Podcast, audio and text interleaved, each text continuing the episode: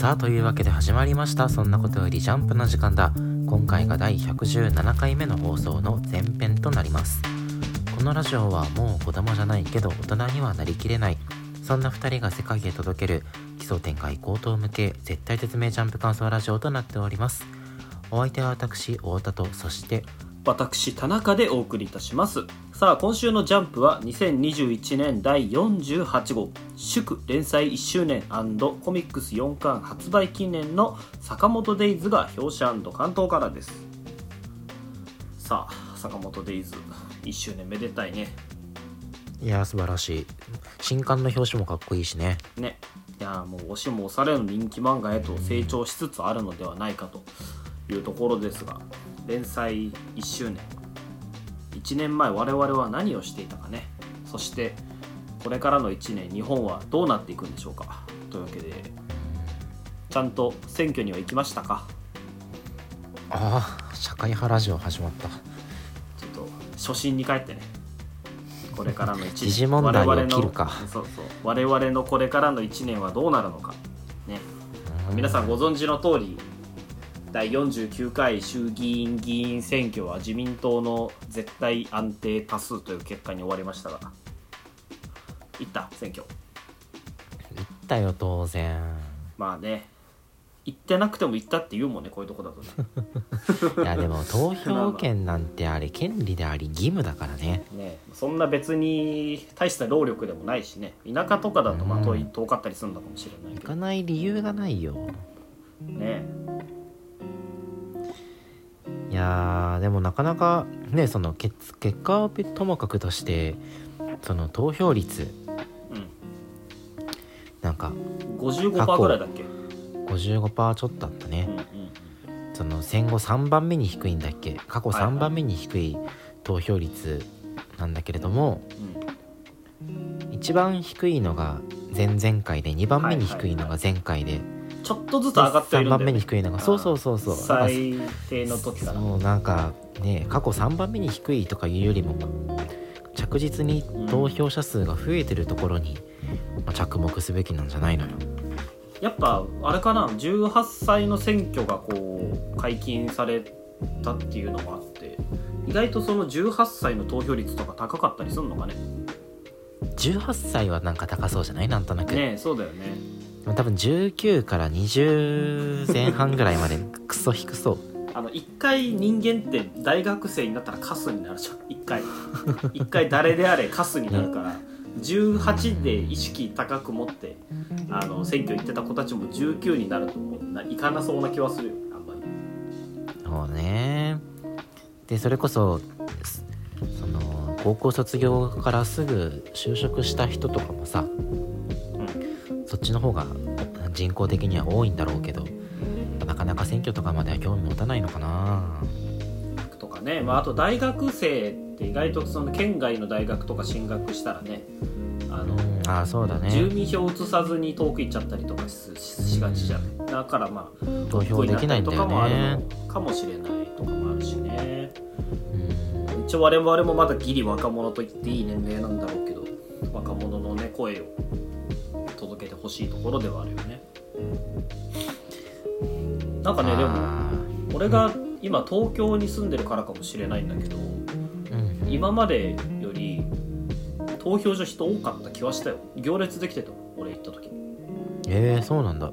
俺当日に行った当日のね昼過ぎぐらいに行ったんだけど普通に人多かったな、まあ、投票所の大きさとか住んでる地域によっても違うのかもしれないけど。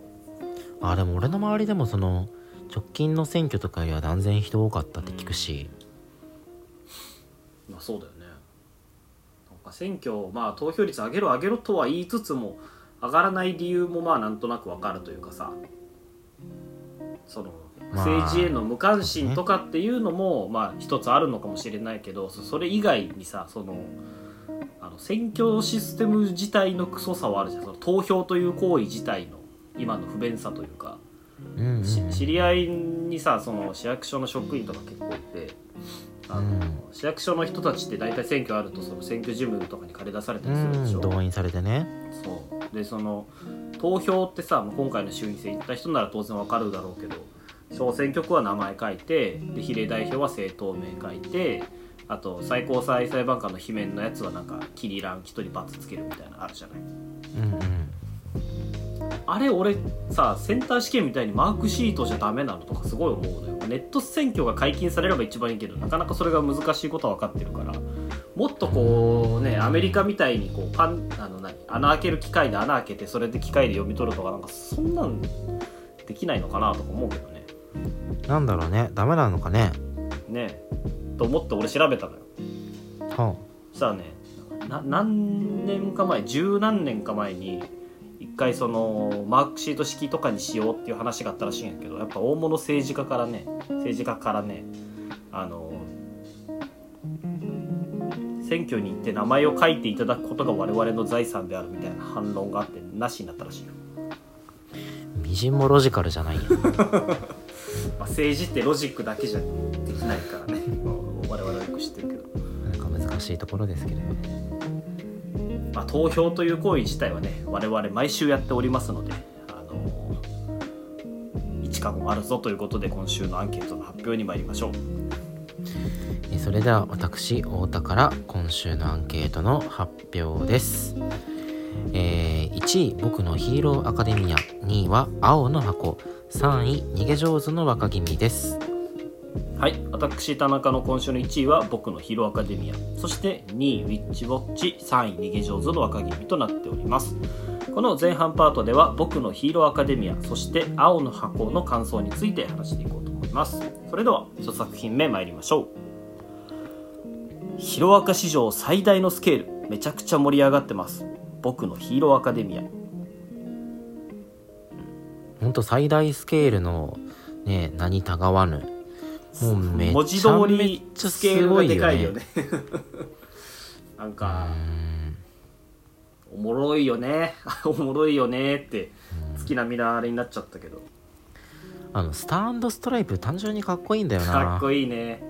アメリカナンバーワンヒーローっていううん言われるとやっぱ期待値爆上げしちゃうじゃん、爆上げされた中でこれを。まあ何がかっこいいかってかっこいい要素なんかいくらでもあるけどさ、まあ、まず、うん。ね、個性のニューオーダー。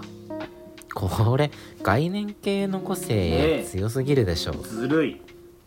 尻尾生えてるだけの人とかいるのに。何？ニューオーダー。それはもう個性と呼んでいいのかっていうね問題もあるけど。対象に触れ名を呼ぶことで好きにルールを付与すると。まあ個性を逸脱したような力とは言われてるからすごいよね。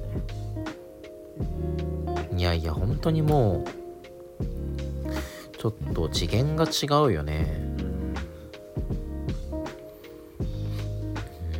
うん。まあまあまあでもあのーこれだけ強い個性を持ってしてもなんか勝てなそうな信楽の絶望感っていうのはまた今週特に回してるけどね硬すぎるよね。こんなに硬いなんてことがあるのか。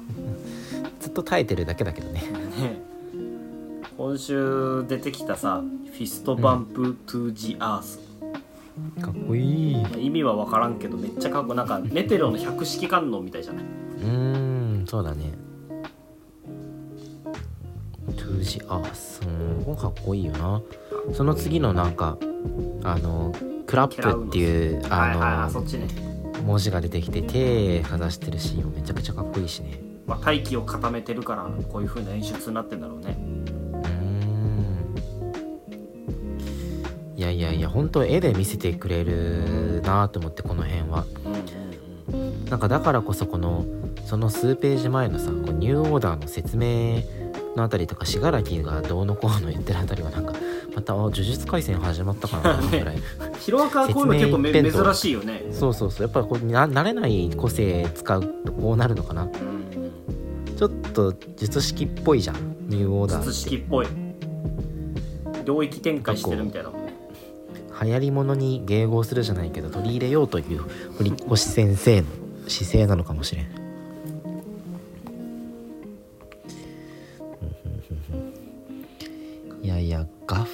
やばいよね。やばいっていうのは。いやこのこいつはもう日本の敵じゃない世界の敵になるって今殺すって言ってるスターストライプのコマ。めっちゃアメコミよね。これだってあの日本の敵であり世界の敵である人の絵でしょ。今殺せって言われてる側のキャラクターだもん。デザインだけ見るとやっぱナンバーワンヒーローともなると画風変えられんとやってけんのじゃない？いやでもこの信楽みたいな、まあ、いかにもザ・ヒロアカって感じのキャラデザと、うん。このスタンドストライプみたいなデザインが同じ空間に同居できてるのって、こう堀越先生やっぱ器用だなと思って。すごいよね。後半ちょっとあスタンドストライプがこう堀越先生ヒロアカチックな画風になるところはあるんだけどうーん。これはあれだよね。その能力2個しか使えん同時にそのルール付与できないって言ってて1個は身体強化で1個はうん。そのこのジアース2ジアースに使ってるからなるほど。あそういレーザーをそうだからこのレーザーと 2G アースを使ってる時は肉体強化がされてなくてマッスルフォームじゃないっていう演出なんじゃない？あそういうことだ。この1本に固まるのコマとかね。はいはいはいはい。だから肉体レーザーは1強化されて本に固まるってなるほどね。スストライプ柄のコマがおニューオーダー付与してるんだ。そうそうそうそうだからこの場合はその大気を固めるっていうのが1個とレーザーを1本に固めるっていうのが1個だから肉体強化までは回らなくて画風戻ってるんじゃない。おーお前ホリーじゃん。ホリーだから毎週ツイッターにエチエチな女の子の絵あげてるから。ホリーじゃん。あなるほど。でもそれしっくりくるね。ね画風そういうこと変化にも。うん納得がいったよ。あ手抜きしてんじゃなかったんだこれ。なるそうそうそうそう。だと思うよ。ほど。ケラウノスもめっちゃかっこいいよな。かっこいいよね これ。なんか圧倒されてるよね。もう今電子版で見てるのがもったいないなと思うぐらい圧倒されてるもうん。ケラウロスかっこいいよな。かっこいい。神話の世界みたいな。まあケラウノスって名前の通りさ神話の世界みたいなスケール感だよね。これでもこの後デク戦わされるいの罰ゲームじゃん、だってデクケラウノスできないできないよ。黒ムチとか恥ずかしいじゃんもう。でもそれで言うとさそのケラウノスを打っておいてこれで倒せるならエンデバーが倒せなかったはずがないってプロミネンスバーンの威力もどんだけやばいのかっていう話じゃん。ああなるほどねうん。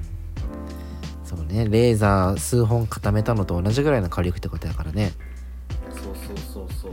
でこのエンデバーが倒せなかったはずがないっていうこの冷静な状況分析とかもやっぱスターライストライプの株を上げるよね。うんうん。あの慢心しない。そうだよね。そのアメリカの博士みたいな人とか戦闘機に乗ってる人との小粋な掛け合いもいいしさかナンバーワンヒーローたるそうだね。ゆえんだなって思うよ。なんかいいなって。うん。誰よりも自由な感じがね。う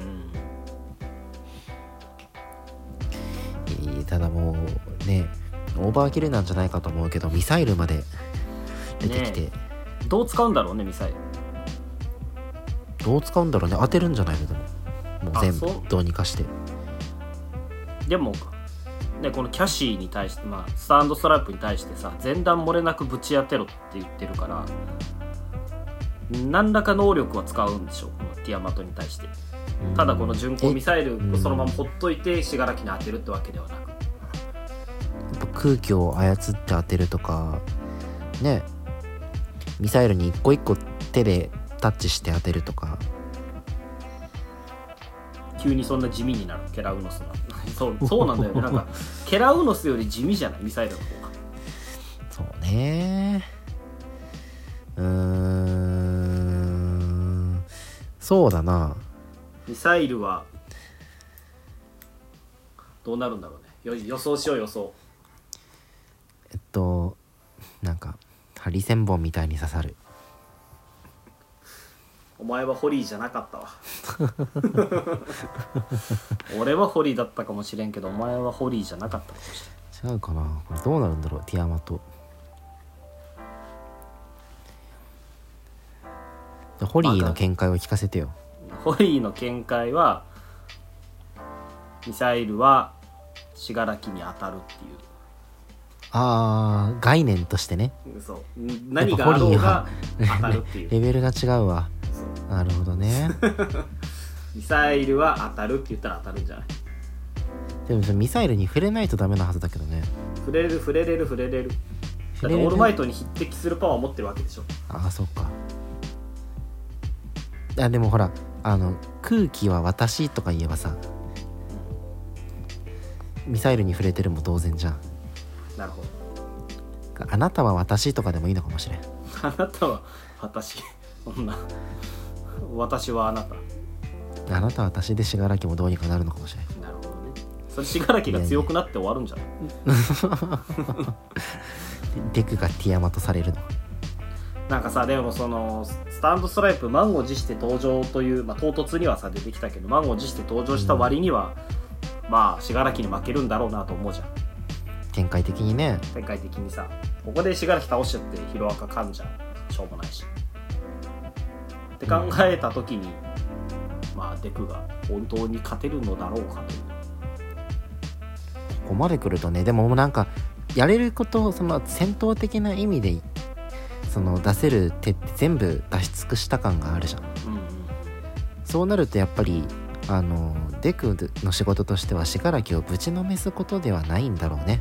ああなるほどね。腕力で倒すとかではないと、この前のヒロアカの表紙でもあのデクは信楽に手を差し伸べてる構図だったし、うん、やっぱデクの持ってるヒーロー像っていうのはヴィランを倒すだけじゃなくて手を差し伸べるところにあると思うから、うんうん精神的な部分であの信楽を救うようなね。そういう決着のつき方になるんじゃないかな。ということは最後信楽とデクが戦う時にデク本人のオリジナル個性絆が発動して仲良くなるってことやねやっぱお前はホリーじゃない。え？オリジナル個性絆。絆の呼吸対の方鬼滅の刃じゃないの。オリジナル個性絆があったらねうん。あの爆豪はデクにワンチャンダイブとか言わんのよ いや発言してなかっただけでさ。あ発言してなかった。当時はね。ワンチャン思ダイブ春期を経て形になったんだ。そうそうそうそう。さあというわけで。はい。史上最大のスケールで描かれるねこのバトルも、まあ、決着ももう近いんじゃないでしょうか。というわけで次の作品に参りましょう。夏若い男女が部屋で2人。何も起きないはずがなく青の箱です。はい。そんな。ウそういうウェブ漫画広告。ェブ漫画みたいな煽りを言うといて。合コン後男だけで銭湯に何も起きないはずがなく そんなやつね。あった。あった部屋に二人きりじゃなかったっけ？俺が見たのはなんか銭湯に男だけで行くやつだけど。あそうなんだ。俺が見たのはなんいかろいろんなパターンあるんだいろんなパターンがあるんだね。さあそんな青パコですが今週の青パコいやサブタイトル「脈あり」ですよ。脈割りじゃん。脈割りじゃん。脈あり脈割り。なうーんなのかな？シナッティはやっぱ先週まで読んできてこの青パコが表紙飾った時にも千夏先輩の人間味のなさがまあつまらんと。もっとこうドロドロした感情がうん見えてこそヒロインの魅力が出るんじゃないかという話をしたんだけれども。よくするね俺たちは今週のラストでちょっとその千夏先輩にほころびが見えたじゃない。はいはいはい。千夏先輩がこうね大輝くんと部屋で2人きりになってしかも2人でベッドに倒れ込んでそれでいてまあ何でもなかったかのような余裕を見せつけてたんだけれどもうん。うんもう今週最後ね、えーその次の日プール掃除の用具庫で、えー大輝くんが「昨日ありがとうございました」って言ったらさ、それに対するこの千夏先輩の返答「うん昨日ねどういたしまして」この頬のこうあからめ具合。あからめたはい雰囲気はもう脈があると言って差し支えないんじゃないでしょうか。なるほどね。そう。俺はさそのかの千夏という人間をちょっと未だ信用できてないから。うーんほらだって先週もあんだけ意味深な引きで結局今週冷えピタだったでしょ？そうだね。だからこの千夏先輩の方のあからめっぷりさうん。大気の熱が移った説ない？風が。なあ。かなって俺ちょっと邪推してるんだけど。なるほどね。まあ脈があるのかもしれないけどそれは置いといてこれは照れてあからめてるのではなく単純に体温が37度6分ある時の顔なのかもしれないじゃああれじゃん。今週の最後千夏先輩を引き止めた大輝くんはこれ体調を心配してる大輝そうくんじゃん。そうそうそうそうそう。そう多分そうだと思う。そんな噛み合わんかなこの二人。毎週毎週毎噛み合わん毎週ずっとすれ違ってるのかもしれん。なんかそうなのよね。そういうとこあるじゃん。なんか青パコってさ青箱ってね。すかし続けて30年みたいな。そうそうだねそうだね。うん。唯一そのひなちゃんまあひなちゃんのあれもな。すかしといえばすかしだったけど。なんかひなちゃんも解決しちゃったもんねちゃんと。そうそう。あのそうなのよ。そう。話が進展しないというところに一定の信頼を置いているというかさ。うん。ずっとこのどっちつかずのまま進むラブコメ。まあある意味ある種そっちの方が等身大だったりはするんだけど、うんうんうんうんじゃないのかなとか思ってるけどね。ね。まあまあ確実に来週この2人のラブ的なパートは何の進展もないんだろうなっていう。かもしくはこれ予読者が想はつくし。うん、読者が騙されてるだけでこの大輝くんこの後あの千奈先輩が熱出てるっていうの分かってるからおでこに手とか当てたりするのよ。で千奈先輩大変ですおケース行きましょうとか言っててなあなあになるんだけどやっぱり千夏先輩的にはおでこに手を急に当てられてびっくりして急に年しちゃったみたいなね。お前っていう意味での講師じゃん。っていうっていう意味での進展があるかもしれない。一旦ここで三浦講師さん？俺ホリーであり工事であるからそのななんていうのかな読者的にはここで一旦透かしされるんだけど透かしの透かしで最終的には進むみたいなのもあるかもしれない、後々千夏先輩目線であの本当に頬をあからめてるコマンとかが、まあ、挿入されるんじゃないかってね。そう。千夏先輩視点を読みたいの俺青の。